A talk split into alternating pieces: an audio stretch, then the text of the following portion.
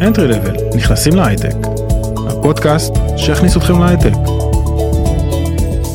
ברוכים הבאים לעוד פרק של אה, Entry Level, נכנסים להייטק. היום אנחנו מארחים את אמיר קליפר. אהלן אמיר. אהלן.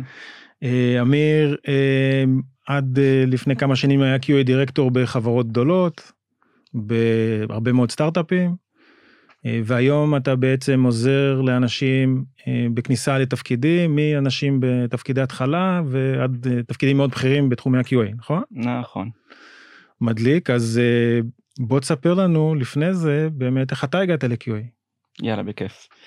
טוב, הסיפור שלי קצת אה, לא שגרתי, נגיד ככה. אה, למעשה אני סיימתי, עשיתי תואר ראשון בכלל בתחום הומני, אה, תקשורת, מדעי המדינה, יחסים בינלאומיים.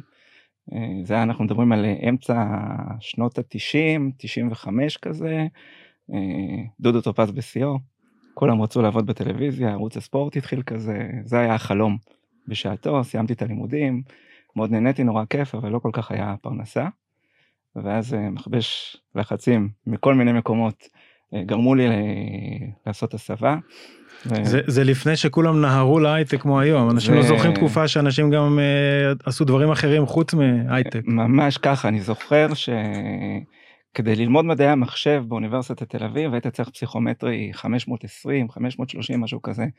זה היה תחום ממש לא מבוקש לא מעניין עוד לא היו את הבניינים היפים עם הזכוכיות.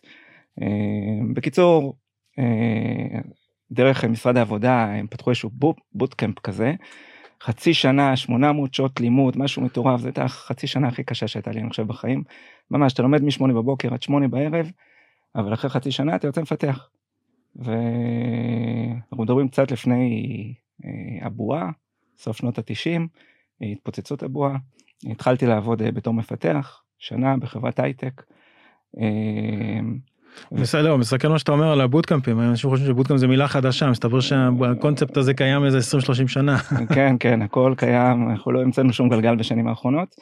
אה, קראו לזה אחרת, אבל הרעיון אותו רעיון, באמת, אה, ואז התחלתי לעבוד בתור מפתח. אה, אם אני צריך לסכם בשתי מילים את השנה הזאתי, לא נהניתי. מה, מה, אבל מה זה לא נהניתי זה understatement. פשוט סבל טהור. האמת ידעתי את זה כבר מהתקופה עוד לפני שנרשמתי ללימודים האלה כי זה לא באמת משהו שרציתי לעשות. הגעתי שם מתוך אילוץ להתפרנס. Uh, הלימודים היו בסדר אבל אה, כשהתחלתי uh, לעבוד אז לא הייתי העיפרון המחודד בקלמר בוא נגיד אבל גם לא הייתי החוליה החלשה אבל פשוט לא נהניתי. ואחרי שנה לקחתי את הראש צוות המקסים שלי לשיחת יחסינו לאן uh, והיה דיבור על זה שאני אעבור להדרכה. החברה שהתחלתי לעבוד בחברת הייטק מאוד מאוד גדולה עם המון מוצרים לקוחות בחו"ל והיה דיבור לעבור להדרכה, ואז מנהלת ההדרכה אמרה לי, תקשיב, כדי לעבור להדרכה אתה צריך להכיר את המוצרים שלנו. לך שב ב-QA. שב שלושה חודשים ב-QA ונתקדם משם. וככה בעצם הגעתי ל-QA. זאת אומרת, אה, התיישבתי שם, התחלתי ללמוד את המוצרים.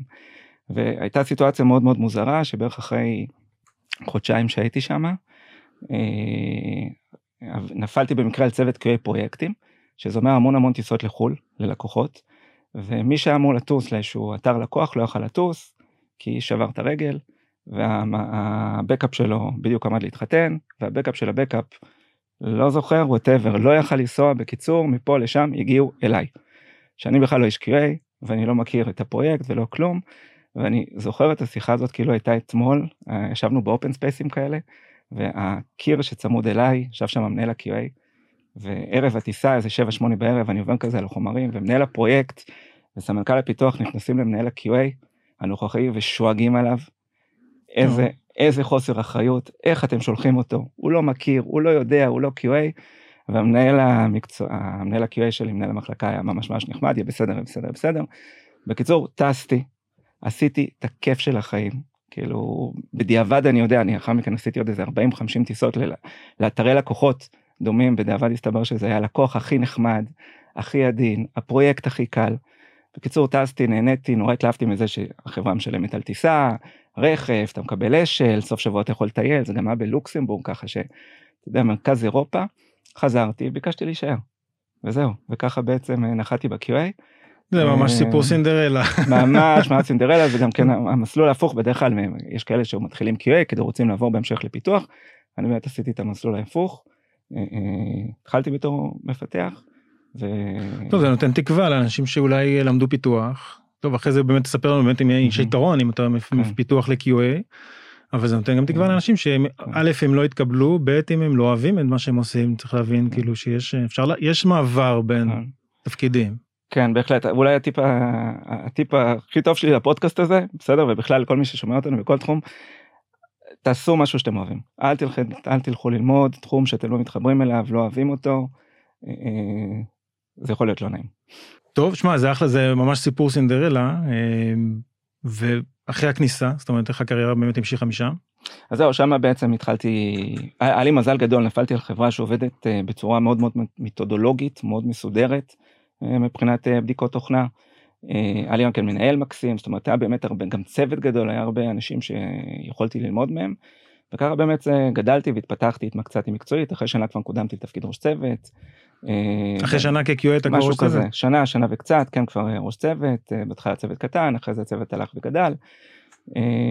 שסיימתי שם כבר ניהלתי את אחת הקבוצות, ולאחר מכן במשך אה, 20 פלוס שנים הספקתי לדלק בארבעה סטארט-אפים קטנים, בינוניים, גדולים, חלקם נמכרו, חלקם נסגרו, אה, ובתפקיד אחרון אה, ניהלתי גם כן אה, אה, קבוצת QA באחת החטיבות בחברת הייטק מאוד מאוד גדולה. כך שלמעשה מה זה אומר קבוצת QA, שאנשים יבינו מה זה סדר גודל של... סדר גודל של אה, שם זה היה באזור ה-30 בודקי תוכנה, אוקיי. אה, ארבעה ראשי צוותים, אה, ככה שיצא לי לאורך הקריירה לגעת בהרבה מאוד טכנולוגיות, גם אה, חברה לפיתוח משחקים אה, ב mobile, גם web, גם desktop, גם cloud, client, server, ידני, אוטומציה, אה, חברות בארץ, בחו"ל, ככה באמת יצא לי לגעת בהרבה מאוד מאוד דברים. ולמעשה עשיתי את זה בערך עד לפני 6-7 שנים, אוקיי. ובנקודת זמן הזאת פחות או יותר המצבר התרוקן. אתה אומר כמה אה, כמה בדיקות אפשר לעשות. כמה כאילו. בדיקות כן. אפשר לעשות, זה גם כן, זה, אנשים צריכים להבין, זה, זה עבודה, בטח אם הולכים לעבוד בסטארט-אפים ובחברות הייטק, אה, יש הרבה סטרס, הרבה מתח, גם ככל שאתה צומח בפירמידה, ואתה אחראי על אנשים ואחראי על משימות, ויש דדליינים מאוד מאוד לחוצים, אז יש הרבה מאוד אה, עבודה סביב השעון, הרבה מאוד עבודה בסופי שבוע, אה, אה, לא קל, צריכים אה, לקחת את זה בחשבון. יש בזה גם המון המון סיפוק, אבל פשוט הגעתי לאיזשהו מקום שמיציתי. ומה אה, עכשיו? מה אתה עושה עכשיו? רציתי למעשה, זאת אומרת, רציתי כן לשמר את כל הידע שצברתי, ולמעשה בשש, שבע שנים האחרונות, אני מכין בודקי תוכנה בכל הדרגים, החל מחסרי ניסיון ועד uh, מנהלים, לרעיונות עבודה, שזה ממש end to end, קצה לקצה, משלב uh, עזרה עם קורות חיים, uh, דרך איך לחפש בון אפ- אפקטיבי, בעיקר אני מכין לרעיונות הטכנולוגיים, הטכניים, זאת אומרת זה גם המיניות הרכות אבל גם דברים הטכניים כן. הרסמי כאילו הרעיונות הטכניים עצמם שיקבעו כאילו אם אה, נכון, שווה משהו או לא. בעיקר זה, זה, זה לב אה, העיסוק שלי בעצם, באמת להכין אנשים לרעיונות המקצועיים, אה, גם קצת נגיעת HR, כי זה גם חלק מהעניין. ספר לעצמך חולשות, חוזקות, ציפיות שכר, אתה יודע, כל הדברים האלה. טוב, שמע, האמת שגם בן אדם שניהל כזאת כמות של צוותים, אתה ראיינת מהצד שלך הרבה אנשים, זאת אומרת, זה לא, זה, זה בא ממקום של, אתה יודע איך המעסיק מסתכל על אנשים כשבאים אליו.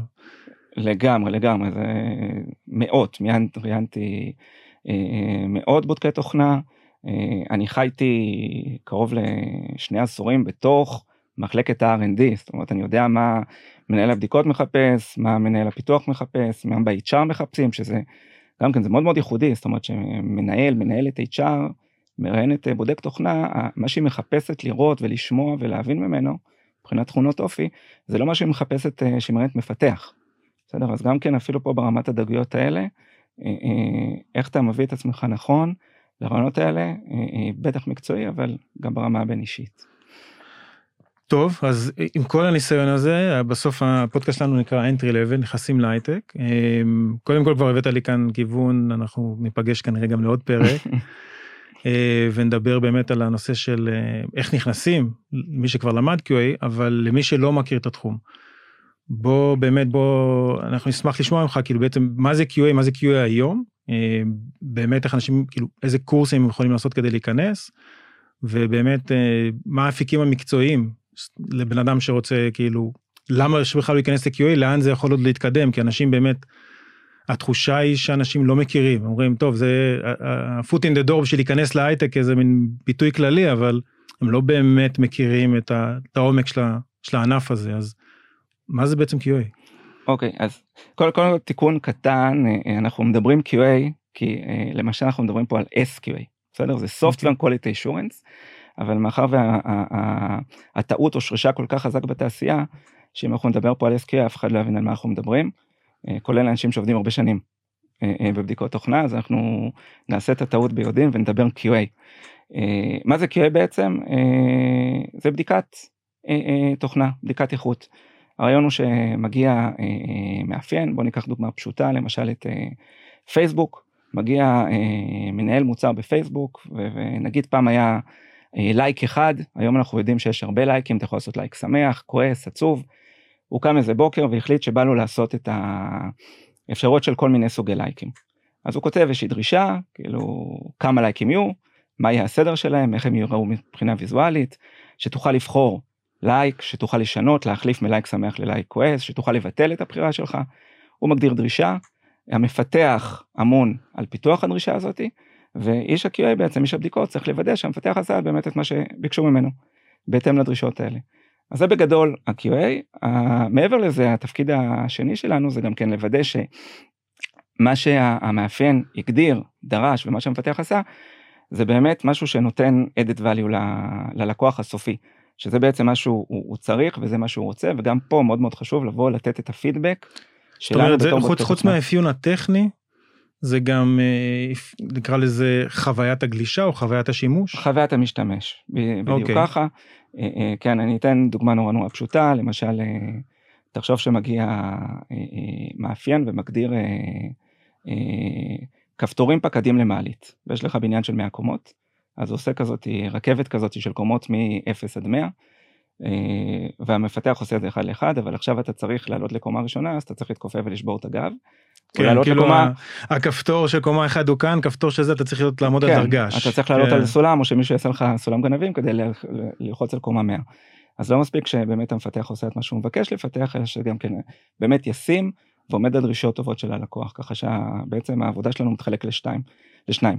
גם לתת פידבק, לוודא שמה שהמפתח נתבקש לעשות הוא אכן עשה, ושתיים, עשה את זה בצורה כזאת שבאמת נותנת אה, value ללקוח הסופי. ות, וטכנית, אנחנו מדברים על QA, מה, זה לשבת עם העכבר ועכשיו להתחיל לגלוש וללחוץ ולעשות את זה כאילו אחד אחד, אתה עושה את זה בסקייל, זאת אומרת, אני מנחש ש-QA גם אתה רוצה לבדוק איך אם משתמש אחד משתמש, או מה קורה למערכת או לשרתים אם עכשיו אלף איש נכנסו במכה, זאת אומרת, יש כאן סוגים שונים של בדיקות, לא? נכון, זה, זה, זה, זה, זה מאוד מאוד רחב, זה מאוד מאוד גדול.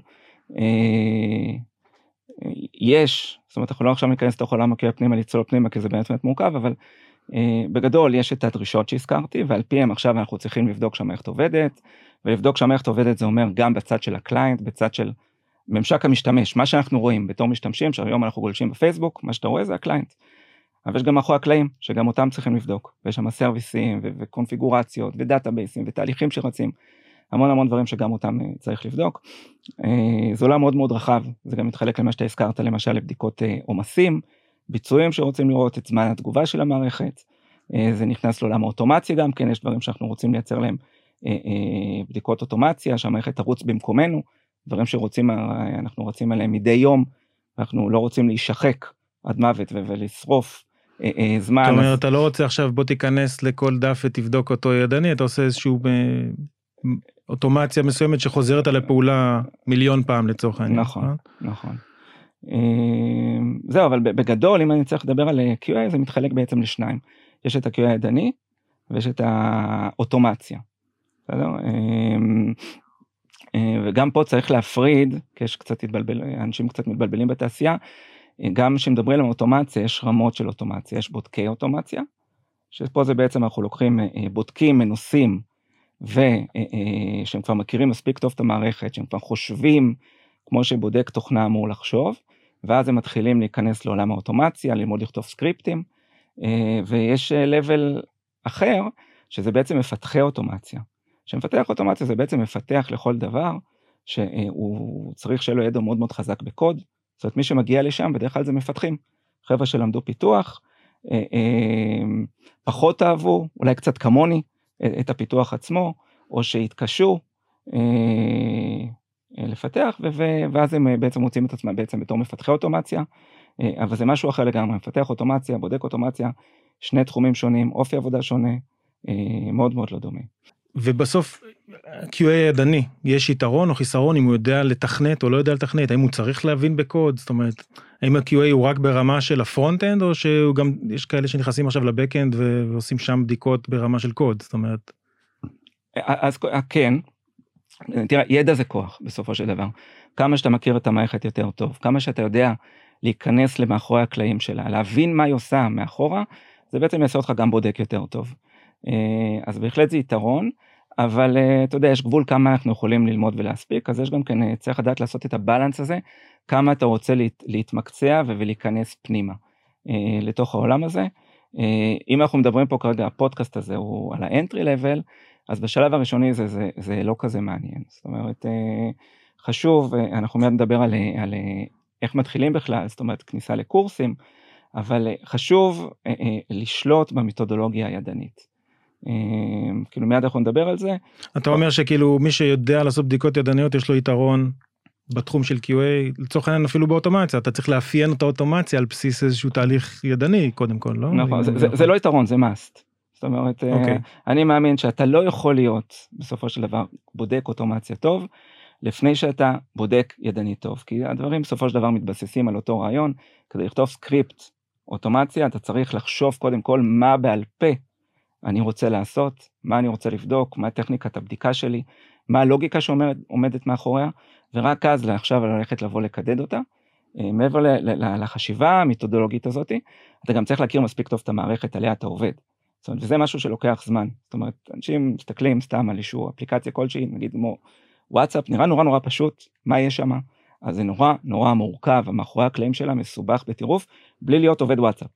אני, אומר את זה, אה, וצריך לצלול פנימה, אה, אה, וזה לוקח זמן, הדברים האלה. בסופו של דבר, כדי, מי שרוצה לבנות לעצמו קריירה טובה, צריך מאוד מאוד כדאי לבנות, לשים לעצמו יסודות חזקים, קודם כל בעולם הידני, ובהמשך, מי שרוצה ומתאים, להתגלגל לאוטומציה. טוב, זה מוביל אותנו בעצם, מה שכבר הזכרת, באמת הנושא של קורסים, היום יש היצע גדול.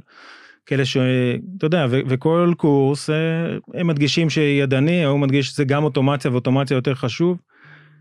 בא עכשיו בחור בן אדם בחורה רוצים עכשיו להיכנס לעולם ה-QA. איך הם בוחרים לאיזה קורס להיכנס מה אם זה נותן להם יתרון או לא יתרון. אז זה באמת כאילו זה סוג של ג'ונגל.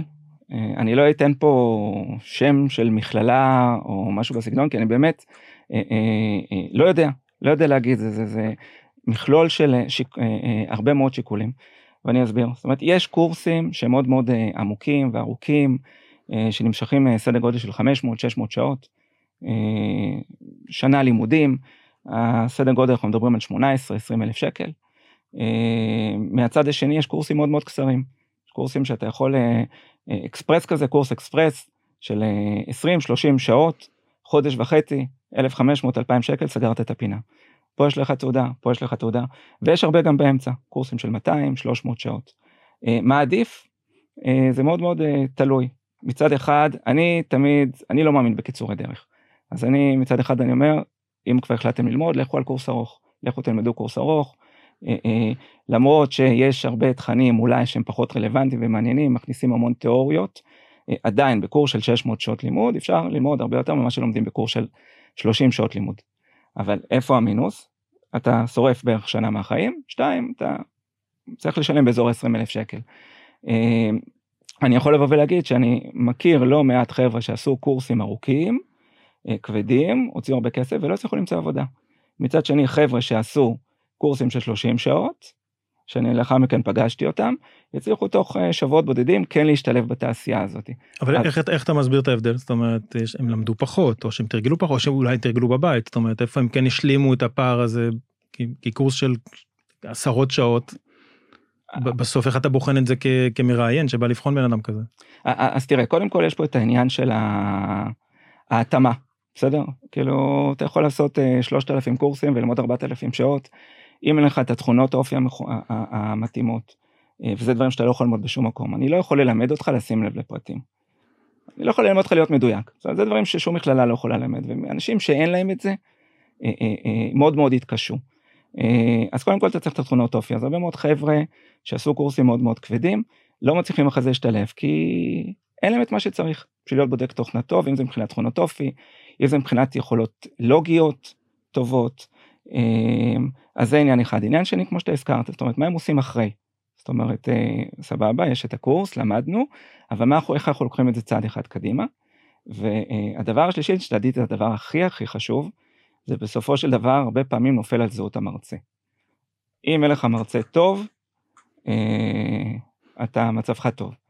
אה, וקורים לא מעט מקרים שהמרצים הם בעצם אה, מישהו שעשה את הקורס, שסיים לפני שלושה חודשים מחזור לפניך, ופתאום מוצא את עצמו, היה המצטיין של הכיתה, ועכשיו הוא מריץ את השקפים. טוב, האמת שזה משהו שעולה באמת ב... בהרבה שיחות שבסוף זה לא משנה המוסד לימודים או התעודה, מה שחשוב זה מי המרצה עצמו, זאת אומרת אם הוא בא מהתעשייה או לא. אם אתה רוצה להתקבל לעבודה, עדיף שמי שילמד אותך זה בן אדם שבחן אנשים כדי שיתקבלו לעבודה, פעם כדי שידע איך להכין, זאת אומרת, סוג של reverse engineering על תהליך קבלה לעבודה. כן, לגמרי, לגמרי ככה.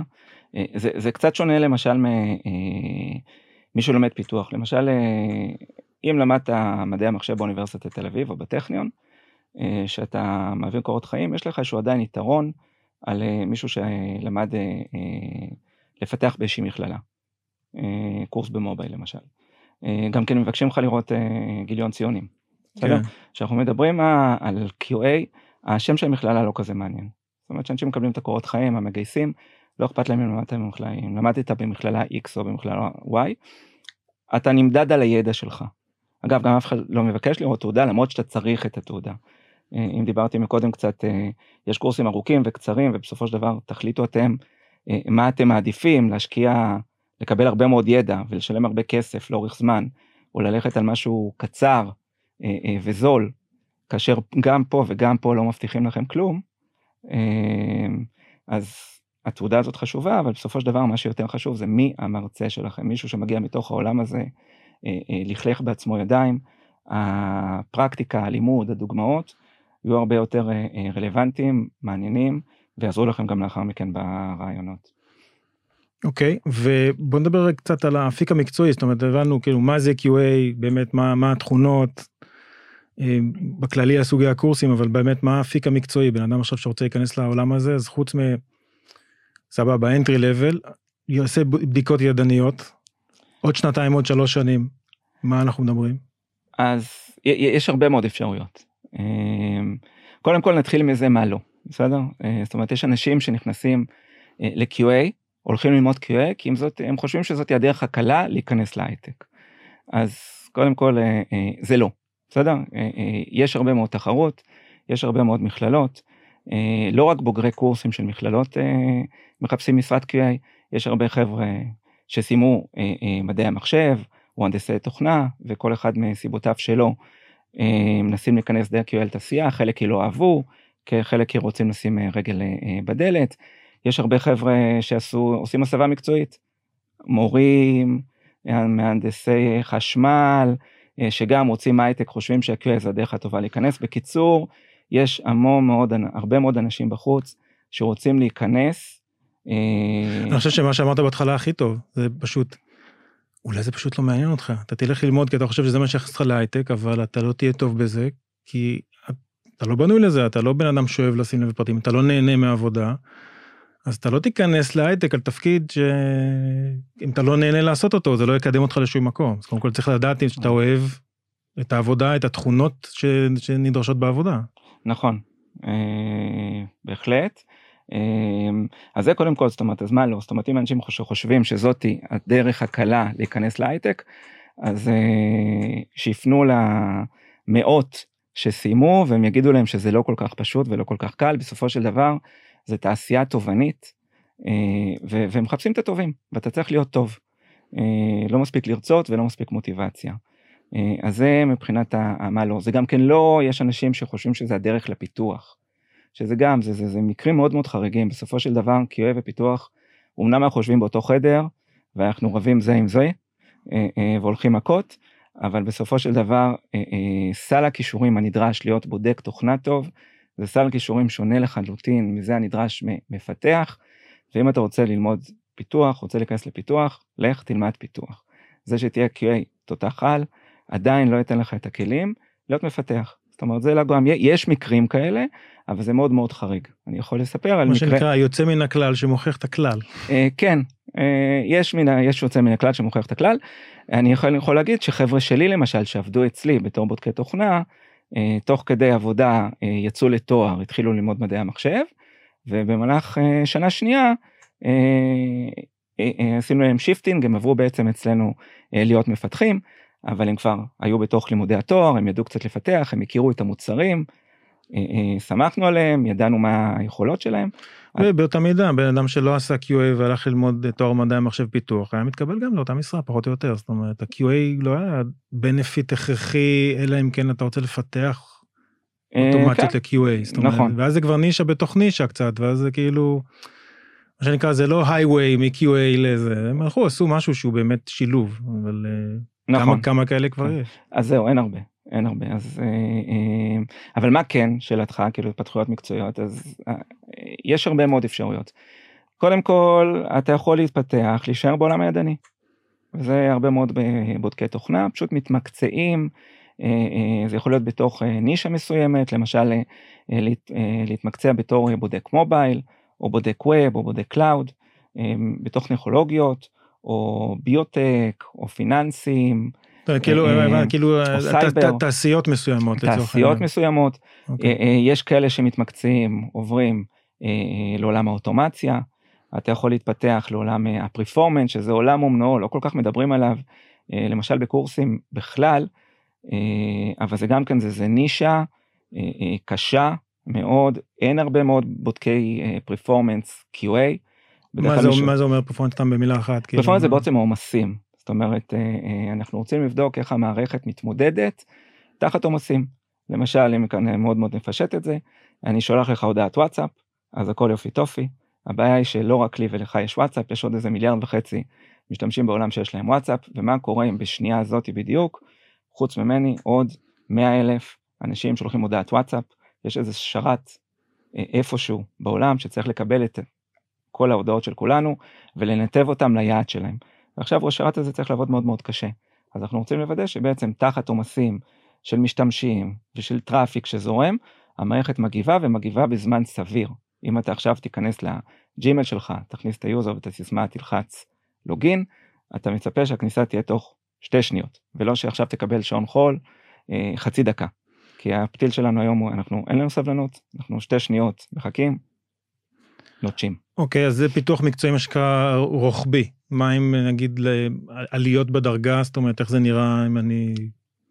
כאילו חוץ מהתמחות מקצועית להיות senior לצורך העניין בתחום מסוים איך נראה QA כאילו למעלה. אז בהחלט יש אה, את האפיק, זאת אומרת אני דיברתי כרגע על הפירמידה המקצועית, אבל בהחלט יש גם את הצמיחה הניהולית, שפה אתה באמת יכול אה, אה, לגדול, בהתחלה אתה בודק, לאחר מכן אתה נהיה ראש צוות, הגדילה הבריאה זה להתחיל מצוות קטן, כי זה, זה עולם אחר לגמרי, שאתה פתאום מתחיל לנהל אנשים, זה לא כמו בצבא לתת פקודות, גם בצבא זה לא רק לתת פקודות, כן, זה הרבה יותר מורכב מזה, אה, אה, אבל זה לא רק לתת פקודות, זה, זה גם פתאום נכנסים לך כל מיני שיקולים עסקיים שלא היית מודע אליהם בתור בודק, אבל אתה יכול לגדול לראש צוות, אתה יכול לגדול ל- ל- למנהל, אה, למנהל של מנהלים, אה, להיות סמנכ"ל QA באיזושהי חברה, זאת אומרת באמת האפשרויות הן מאוד מאוד גדולות.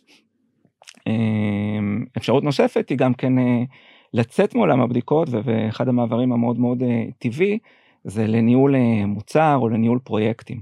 להיות PM, Project Manager באיזושהי חברה, זה מאוד מאוד מעבר מאוד מאוד שכיח ממנהלי בדיקות, אנשים שהתעסקו בניהול כבר של QA, המעבר די טבעי לניהול פרויקט. טוב, האמת שזה מעניין כי אתה כמנהל של בדיקות יש לך מבט על על המוצר. על כלל המוצר זה באמת סוג של אה, סוג של אפיק מעניין. אה, כן, זה, זה, זה מאוד מאוד דומה, כי שוב אתה מתחיל להתעסק בלוחות זמנים, ואתה מתחיל להתעסק במשאבים, אה, ו- ואינטראקציה. אה, בתוך ה-QA אתה באמת נמצא איזשהו סוג של איזה פיבוט במרכז המערכת, יש לך אינטראקציה עם הפיתוח, ויש לך אינטראקציה עם אנשי הספורט, ועם אנשי ההדרכה, וכמובן עם מנהל הפרויקט ומנהל המוצר, והרבה חברות ה-QA גם כן מדבר באופן ישיר עם הלקוחות. זאת אומרת זה משהו שנורא נורא מעניין, אחד הדברים שאני התחברתי אליהם בתפקיד מההתחלה, זה, זה, זה, ה- ה- זה שאתה נמצא שם במרכז הבלאגן. זאת אומרת, אתה עובד עם המון המון אנשים כל הזמן. ואני מאוד מאוד מתחבר לזה. אפרופו התאמה לתפקיד, אנשים שהם די כזה סגורים ו- ו- ולא אוהבים את הוורבליות האלה, ועזוב אותי, תן לי לעשות את המשימות שלי בשקט, לך תהיה מפתח. וואלה, האמת שזה כן, כן. נקודת מבט שלא חשבתי עליה באמת, כי בסוף QA אתה רוצה גם, אתה באמת בוחן את מה שהלקוח הקצה עושה. כן, אתה מתעסק עם המון המון דברים, אינטראקציה עם המון המון אנשים. אחד הדברים המאוד מאוד חשובים זה גם כן יחסי אנוש. בסופו של דבר, כשאתה חושב על זה, הרי מה התפקיד שלי בתור בודק תוכנה? לבוא להגיד לך המפתח, בוא נהיה פיפ, מה עשית? בסדר, המטרה שלי להעביר לך ביקורת בסופו של דבר. כן, אנחנו רואים בכל מקום, יש ממים של מפתחים ששונאים QA ו... כן, כן, נכון, אז גם את זה צריך לדעת לעשות את זה בחן. זאת אומרת, אתה בסופו של דבר התפקיד שלנו להעביר ביקורת, אבל אתה צריך להעביר את זה בצורה מקצועית, בצורה נחמדה, כי בסוף אתה צריך ללכת לאכול צהריים עם הבחור הזה שלפני חמש דקות כיסחת אותו. אה, וגם את זה, זה משהו שחלק ממנו זה משהו תהליך נרכש, שאתה לומד לעבוד עם מפתחים מסוגים שונים. יש מפתחים שנורא נורא על כל באג שאתה מוצא להם ממש מחבקים אותך, כי הם מבינים שאם לא אתה, זה נוחת עליהם ביום שישי אחר הצהריים, מהמנהל שלהם, כאילו מה production, שזה קטסטרופה, ויש uh, מפתחים שעל כל באג שאתה פותח להם ממש, עולים מקרים כאלה, דמעות בעיניים, ממש נעלבו ברמה האישית. זאת אומרת, אתה צריך לדעת להתמודד, איך אתה מתמודד מול אלה, מול אלה, זה, זה, זה נורא מעניין, זה נורא מעניין, כאילו... טוב, זה QA ופסיכולוג. ממש. Uh, באנטרי לבל, בוא נדבר שנייה על, על מה השכר המצופה לבן אדם שהוא רק עכשיו מתחיל. לצורך העניין, נגיד מתחיל עד השנה, שנתיים הראשונות, מה, מה אפשר ל... תראה, אז הריינג' הוא מאוד מאוד רחב, כי הוא נובע מהרבה מאוד גורמים. למשל, קודם כל, אם יש לך השכלה נוספת קדימה, אם יש לך למשל תואר טכנולוגי, למדת מדעי המחשב, או תחום הנדסה כלשהו, זה נותן לך איזה פלוס מבחינת השכר. אם עשית סתם תואר במדעי החברה, זה נותן לך גם איזשהו פלוס, פלוס יותר קטן אבל גם פלוס. אם אתה מחפש עבודה במרכז, משלמים קצת יותר ממה שבצפון ובדרום. אם אתה... על איזה מספרים אנחנו מסתכלים? סדר גודל של... באופן גס. בפער בין המרכז צפון דרום, סדר גודל של 10-15 אחוז. מה המספרים תכלס? אז המספרים, שוב, זה נע, זה, זה נע בין ה-8 ל-12. משהו כזה. זה וזה ה... לתפקיד כאילו כניסה ראשון. זה תפקיד כניסה ראשון, אה, אז כמובן זה מאוד מאוד תלוי גם כן כמה, מה המצב הפיננסי של החברה. חברה שפיטרה לפני שלושה חודשים עשרה אחוז מכוח העבודה שלה, העבודה שלה בגלל מצוקה, מצוקות כלכליות, היא תהיה אה, אה, חסכנית, נגיד, לעומת זאת חברה עשירה אה, תהיה הרבה יותר לארג'ית. זה הרבה עניין גם של טיימינג, מתי אתה מגיע לראיון. אם אתה מגיע אליי, שאתה הראשון שאני מראיין, אז אתה מוצא חן בעיניי ואתה קצת יקר לי, אז אני אומר, טוב, המועמד השני שלישי, אני אמצא אלטרנטיבה, ואם אתה מגיע אליי אחרי שאני מעניין שלושה חודשים ואני כבר מיואש, כי לא מצאתי אף אחד שמוצא חן בעיניי, וסוף סוף הגעת ואתה מוצא חן בעיניי וציפות השכר שלך הם קצת מעבר לריינג' שלי, אני מאחורי הגב שלך, אתה בכלל לא תדע, אלך יעשה מלחמת עולם מול סמנכ"ל הכספים שלי, או המנהל שלי, או המנכ"ל, שחרר לי תקציב, כי אם זה לא זה, אני מתחיל את כל התהליך הזה מחדש, וזה עולה לחברה כסף. אז השכר הוא בסופו של דבר הוא נגזרת של המון המון גורמים, אבל גז אם אני צריך להגיד, אם אנחנו מדברים על בוגרי קורסים, אה, אה, כזה פלט, רגילים, בין 8 ל-10 זה השכר שמשלמים. התחלתי, ובוא נדבר נגיד אה, שנתיים לתוך התפקיד, איך, איך זה נראה? תלוי מה עשית, כי פזם בתור פזם זה לא מספיק. אתה יכול שנתיים לעשות את אותו דבר, אתה יכול לדמות משתמש קצה ולהכיר את המערכת מקדימה מצד המשתמש אחלה, אבל כשאתה עובר לתפקיד הבא שלך זה לא נותן לך כלום. אה, ולעומת זאת אתה יכול להיות בודק שמתחיל לצלול לעומקים, מתחיל לעבוד עם כלים, עם סניפרים, אה, עם ה database, אה, כותב שאילתות SQL, ו... ופה אתה יכול לקפוץ כבר משמעותית, בסופו של דבר הקפיצה היא, די גדולה, גם כאן וגם כאן, אתה יכול למצוא את עצמך עם קצת מזל אחרי שנתיים ניסיון, גם לקבל 15, שהתחלת עם 8-9 כזה. כן? זאת אומרת, הפערים, הקפיצות הן מאוד מאוד גדולות. מצד שני, זה לא על אוטומט.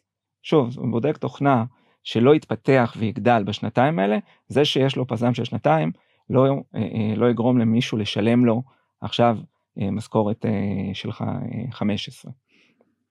אוקיי, okay, מה המשכורת נגיד הכי גבוהה, בן אדם שעכשיו אומר מישהו באמת תותח שמתקדם תוך שנתיים, שאתה מכיר?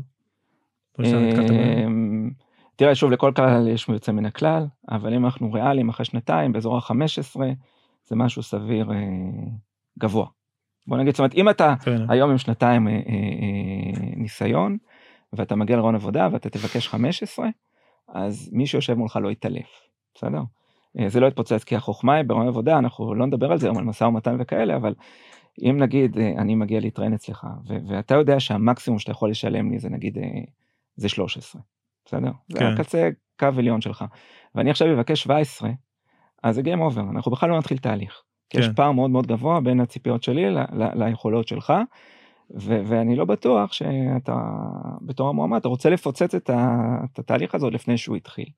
אז צריך מאוד מאוד להיזהר, החבר'ה עם שנתיים ניסיון, או, או כל ניסיון כלשהו, שאתה מגיע עם ציפיות שכר, שהם כן יהיו ריאליות למה שמקובל בתעשייה, כי אחרת זה יתפוצץ עוד לפני שזה יתחיל, וגם אם אני עכשיו אני אבוא ואגיד לך, אתה יודע מה, טוב, טוב, טוב, טוב, 17 גבוה, אני מוכן 15, אז זה כבר too late.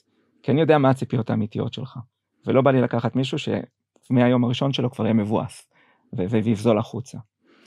טוב, שמע, האמת שעברנו כאן הרבה נושאים, וזה נשמע שאנחנו צריכים באמת להקליט עכשיו עוד פרק, אה, כי יש כאן הרבה על מה לדבר. אה, בוא נסכם ככה בנקודות על מה שדיברנו עכשיו בפרק, אה, באמת על מה זה בעצם QA, סוגי קורסים, או איך לבחור קורסים, אופק מקצועי, זאת אומרת, גם רוחבי וגם למעלה למטה, וגם נגענו קצת בציפיות שכר. אה, אמיר קליפר, אה, QA דירקטור בחברות גדולות, בסטארט-אפים, והיום עוזר לאנשים אה, להיכנס, אה, באמת להיכנס לתעשייה, גם בתפקידים ראשונים וגם לבכירים. אה, אם מישהו רוצה ליצור איתך קשר כדי לדבר איתך באמת על עזרה, איך, איך משיגים אותך? הכי פשוט, קודם כל יש לי כמובן פרופיל לינקדין, אמיר קליפר, דאבל פי בקליפר.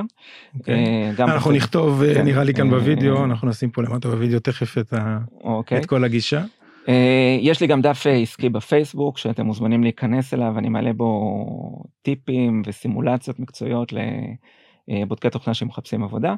אם תרשמו בגוגל את השם שלי גם בעברית גם באנגלית, אתם תגיעו גם לדף המקצועי שלי, גם לפייסבוק, ללינדן, הכל שם, תמצאו די בקלות. טוב אמיר, תודה רבה שהשתתפת איתנו בפרק, אה, תודה לכל מי שהאזין, entry level נכנסים להייטק, זה היה, אה, אירחנו את אמיר קליפר, וניפגש בפרק הבא. שמחתי. להיות כאן, תודה. מגניב.